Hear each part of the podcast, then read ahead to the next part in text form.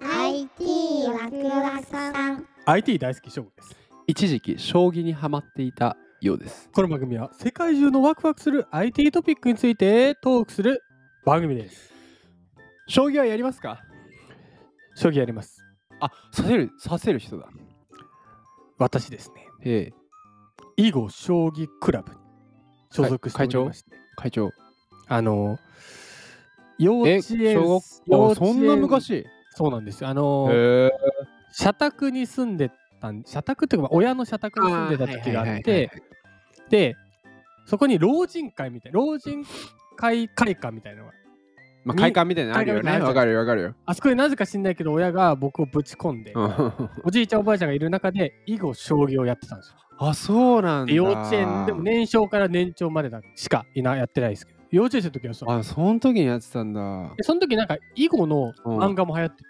えっと光の光の子でし多ょ分そうそううんそれかな、うでんそれと将棋も流行ってて、やったことあるんですよ。へえいや割と弱くはないですよ。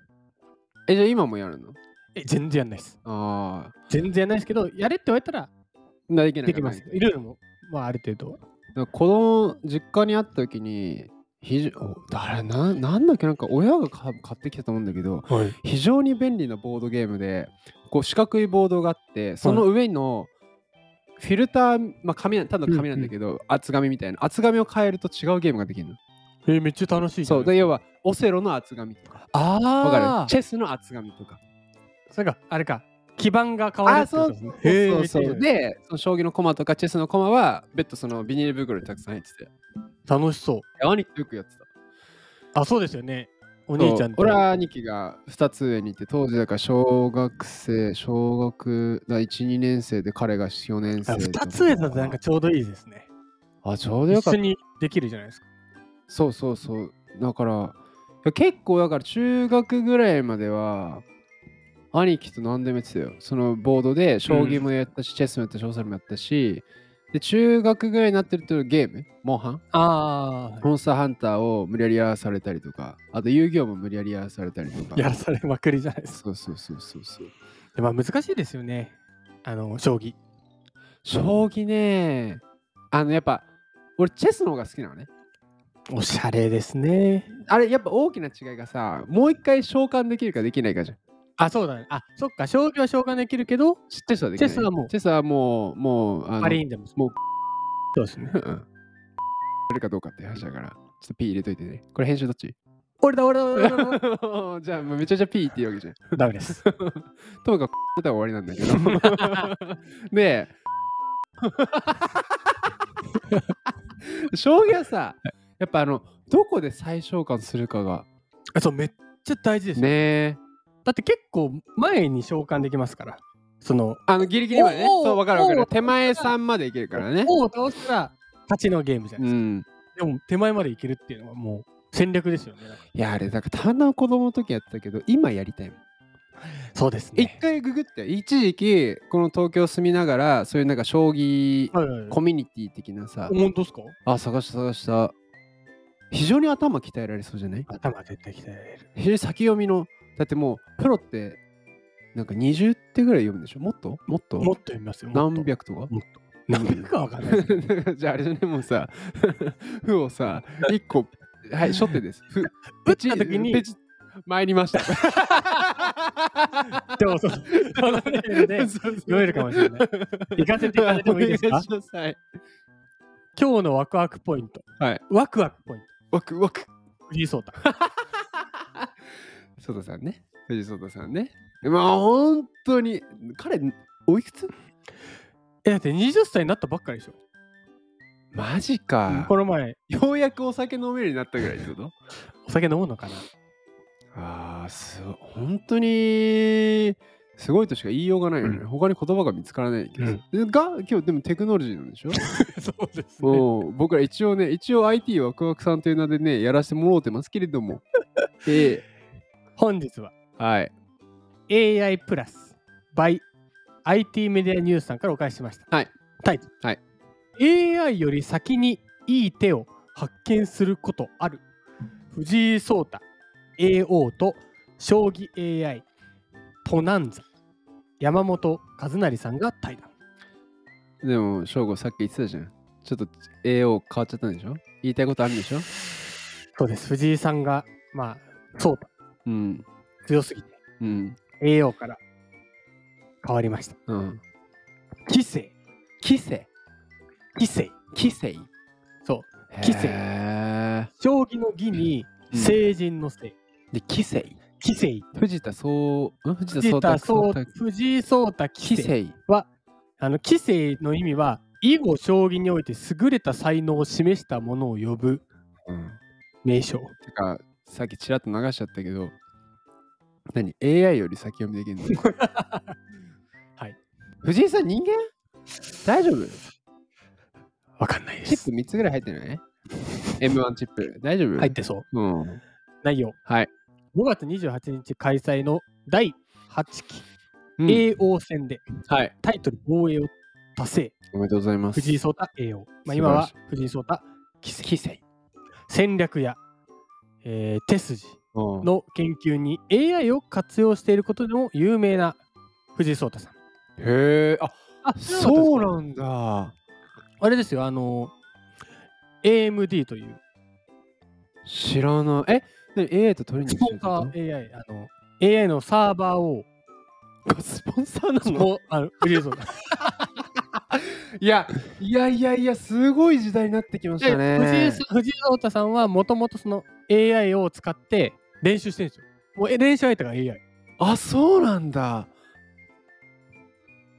そうなん ですよ。あいや、なんかちょっと反省したわ。反省した。いや、なんかこんなにテクノロジー、まあまあ真ん中なうん場所で仕事させてもらってますけど、いや、もっと向き合わないとダメ だ。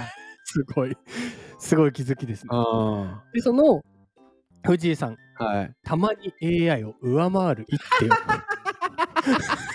見つけることさえたまにね。あるというと。ちょっと AI 越しましたね、今。すごいね。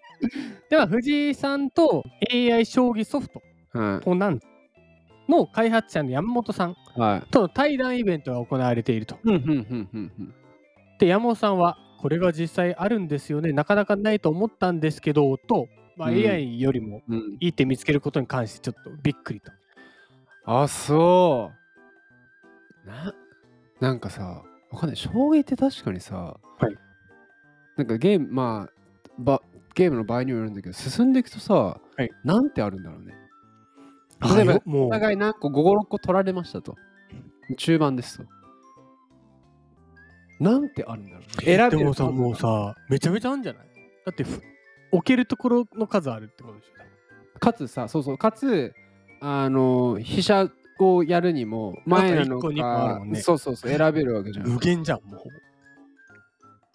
てことなのかで今回対談形式のあれインタビューなんで、はまあ記者と藤井、まあ、聡太さんと山本さんがいるんですけど、記者から質問、な、うんいつ頃から将棋 AI を活用してるんですかと。確かにで活用する効果はどのように感じていますかと。確かに聡太さん言いました。はい私が将棋 AI を活用するようになったのは2016年頃でした。えじゃあ47年前7年前。じゃあ彼が10えでやもそうだばいやばいやばいやばいややばいよやばいよ やばいよやばいよやばいやばいよえじゃあ10前半10代前半の時からそうだね。活用されてたんだ。はい。すごい。いやー、見習うわ。 で、その当時は中盤でどういうふうに局面を判断しているかに課題を感じていたと。 やばいよ。よ、やばいよ。やばいって、マジか。 えー、 10 13、4歳で、いや試合の中盤の、に関してちょっと課題を感じていました。いやいや、13歳、14歳の課題って、 どこにつけるかしかないだ ろう。それしか考えてない。腹この文章しかないだろ。ないな。それが試合の中盤の状況どうしようなんて考えない。え AI ってその局面の価値値、うん評価値を判断してくれるので、それを参考にして自分自身の局面判断の力を伸ばせられたらいいなと思ってました。いや 思わんて。思わんて。とほじり 一旦。すごいね山本うん。ポナンザ、まあ AI 将棋が名人を倒せるほどの能力を持てたのはいろんな要因があるんですよね。まあ、倒実際倒せるくらいまあの倒すからね。実力があるとうん一番大きい要因はそれまでプロ棋士の寄付うん。まあそうだねをあー参考うにん機械学習をしていたと。だからまあなるもうほど本当に優秀なそういうことそう一点をもう全なる部ほど。学もう習リしてソースを追い越したんだ。もう最強の最強のいや AI なんだこれすごいことになるわ。ってことは、藤井聡太さんのデータをそうだよ。入れたら、化け物だね。。でも言いそうだね マジマジで負を置いた瞬間参りま したね。本当にでも言いそうだねなんか全然いいですよって。いや、彼は言いそうだね。言いそうだよね言いそうだね。そううん。え藤井さんは AI を研究にどれくらい取り入れてますかうん。私は今も愛知県に住んでいますあ。はいはいはい。なかなか他の、まあ、棋士の方と直接お会いして練習をすることが少ない。うん。なので普段は AI を活用しての勉強がメイン。はい。 AI の活用でこれまでアプローチが分からなかった局面も判断できるようになっているという感覚はあります。はで、記者から質問。うん AI の評価値と藤井聡太さんの感覚がずれることありますかあ。うん。ずれる場合、自分と AI のどちらを信じますかのー、シンクってんね。藤井聡太さん言いました。はい。自分の判断と AI の評価値が違うことも少なからずあります。うん。 AI の読み筋を見ていくと、その違いのヒントがあって、うん。どんな理由で AI が評価値を出したのかが分かることが多い。うん。それを見て、えー見ていってうん納得できれば考えを取り入れます。うんうん。結局、まあ、最後は自分がやるうから。わー、めちゃめちゃ勉強になるな。そうか。なんかさ、なんか、なんやばいねー。出川出てる、い出や川結構。 結構さ、いや、ちょっと反省したのが、なんか、えー最近やっぱ AI がすごい風潮あるじゃん。うん今、彼の一言で僕が一番響いたのは、AI の評価軸がいいなと思ったら取り入れますっていう。そうだね、そうだあくね。まで、 そうそうそうそうそうそう。まあ一部良ければいいよぐらいなスタンスじゃない。僕らの時、え、ああ、すごいっすね。みたいなそうだねああ、すって感じだけど、すごい、やっぱ勝ちに対する執念がえぐいんだろうね。本当そうだ、試合を想定してやちゃんとやってますから。これで勝てるんだったらいいよっていうそうだね、そうだね。接し方なんだろうね。また最後に言いました。記者ああ AI は人間の知らない手を生み出すことがあるという話でしたが、うん藤井聡太さんの手を読めないこともあります。これは何ででしょう、もうもう上を越している、うん山本さんが言いました。うんいろんな理由がありますと。うんまあ、開発者ですからね。はいはい。時として藤井聡太さんの方が素早く AI よりもいい手を発見しているという状況が、これが実際あるんですよね。すわら。げえな。でなかなか人間がうまうま上回ることはないと思ってたんですけど、うん間違いなくあります。はいはいはい。なぜかというとうん。 AI がその先の未来を予想できなかったから。あ、そうそうね。うん。 AI も藤井聡太さんにこういう手があると言われたらなるほどそういう手があったのかとうん。理解できるんですけどそれを見つける能力が AI を上回ってはあ。単純に藤井聡太さんが強いってことですと。そうか、だから AI で思いつかなかったんだ。すごくないそれをデータにありませんってなっちゃったわけだ。。そうそれでも藤井さんは出せるわけだ。はい。と思いました。うなんか AI とやっぱ共存してるよね。ああー、はいはいはいはいうんはいはいはい。高め合うためにうん。 AI が本当になんか練習相手うんうんもう最高な練習相手じゃんうんうんうんうん。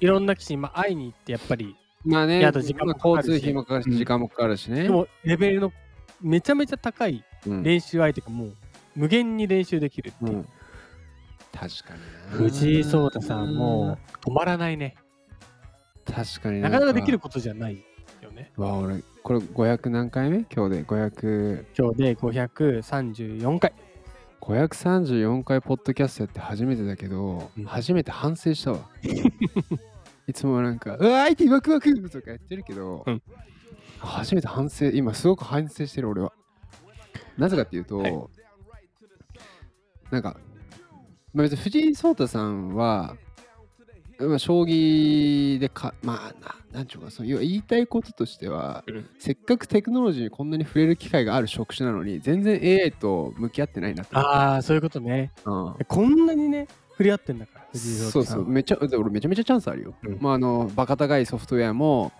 まあ、いろいろあってね、まあ、使え、正直使えるし、えーまあこれ僕だけじゃんけどチャット GPT なんてさ、うん別に使えるわけじゃん。月2、3000払えば使えるわけじゃん。で他にもいろんなソフトウェア使ってるけど、うんなんかあ便利ですねぐらい、うんじゃなくて、こんくらいマジで勝つために AI と対対面して、さっき翔吾の共存っていうのと一緒だけど、いかに向き合って勝つためにだったら何でもやるっていう。そうだよね。そこの姿勢に、そりゃあ、27でなんかヘラヘラしてるよなと思っち ゃって。だって年下よ、もそうそうそうそうそう。もちろんね、ねね年齢さ、これ高高かろうと上かろうとはあれやけどさ、そこのその、こね、別にテクノロジー業界の方じゃないから。う。そう。もう、負けてらんないよ。そうそうそう。それをなんかテクノロジーを触れてる身として、そんなになんか全然向き合ってないなって。いや、向き合っていこう。あーもっとますます非常に反省した回気でしづた。かされた回でした。あ今日一言でまとめると、ーもう今日これしかないですよ。こんだけね、反省した回ですよ。ごめんね、もう一回振って。今日一言でまとめると、やばいよ、やばいよ。それが、やばいよ、やばいよ向き合えポッドキャストにね。テクノロジーポッドとキ、ャストに向き合わなきゃいけない。そうテクノロジーかけるポッドキャストに向き合いましょう。こういういい話をきれいにまとめる男に俺はなりたい。そうだよ。うん。俺も向 き合う。本当に。もっとテクノロジーと向き合うために明日のワークアップポイントがあります。なんで出川さんが出てきたんだろうな。 向き合え明日は明日も向き合いましょう。はい明日のワークアップポイン トは、たまごっち専用メタバース、たまバース。それではまた次回です。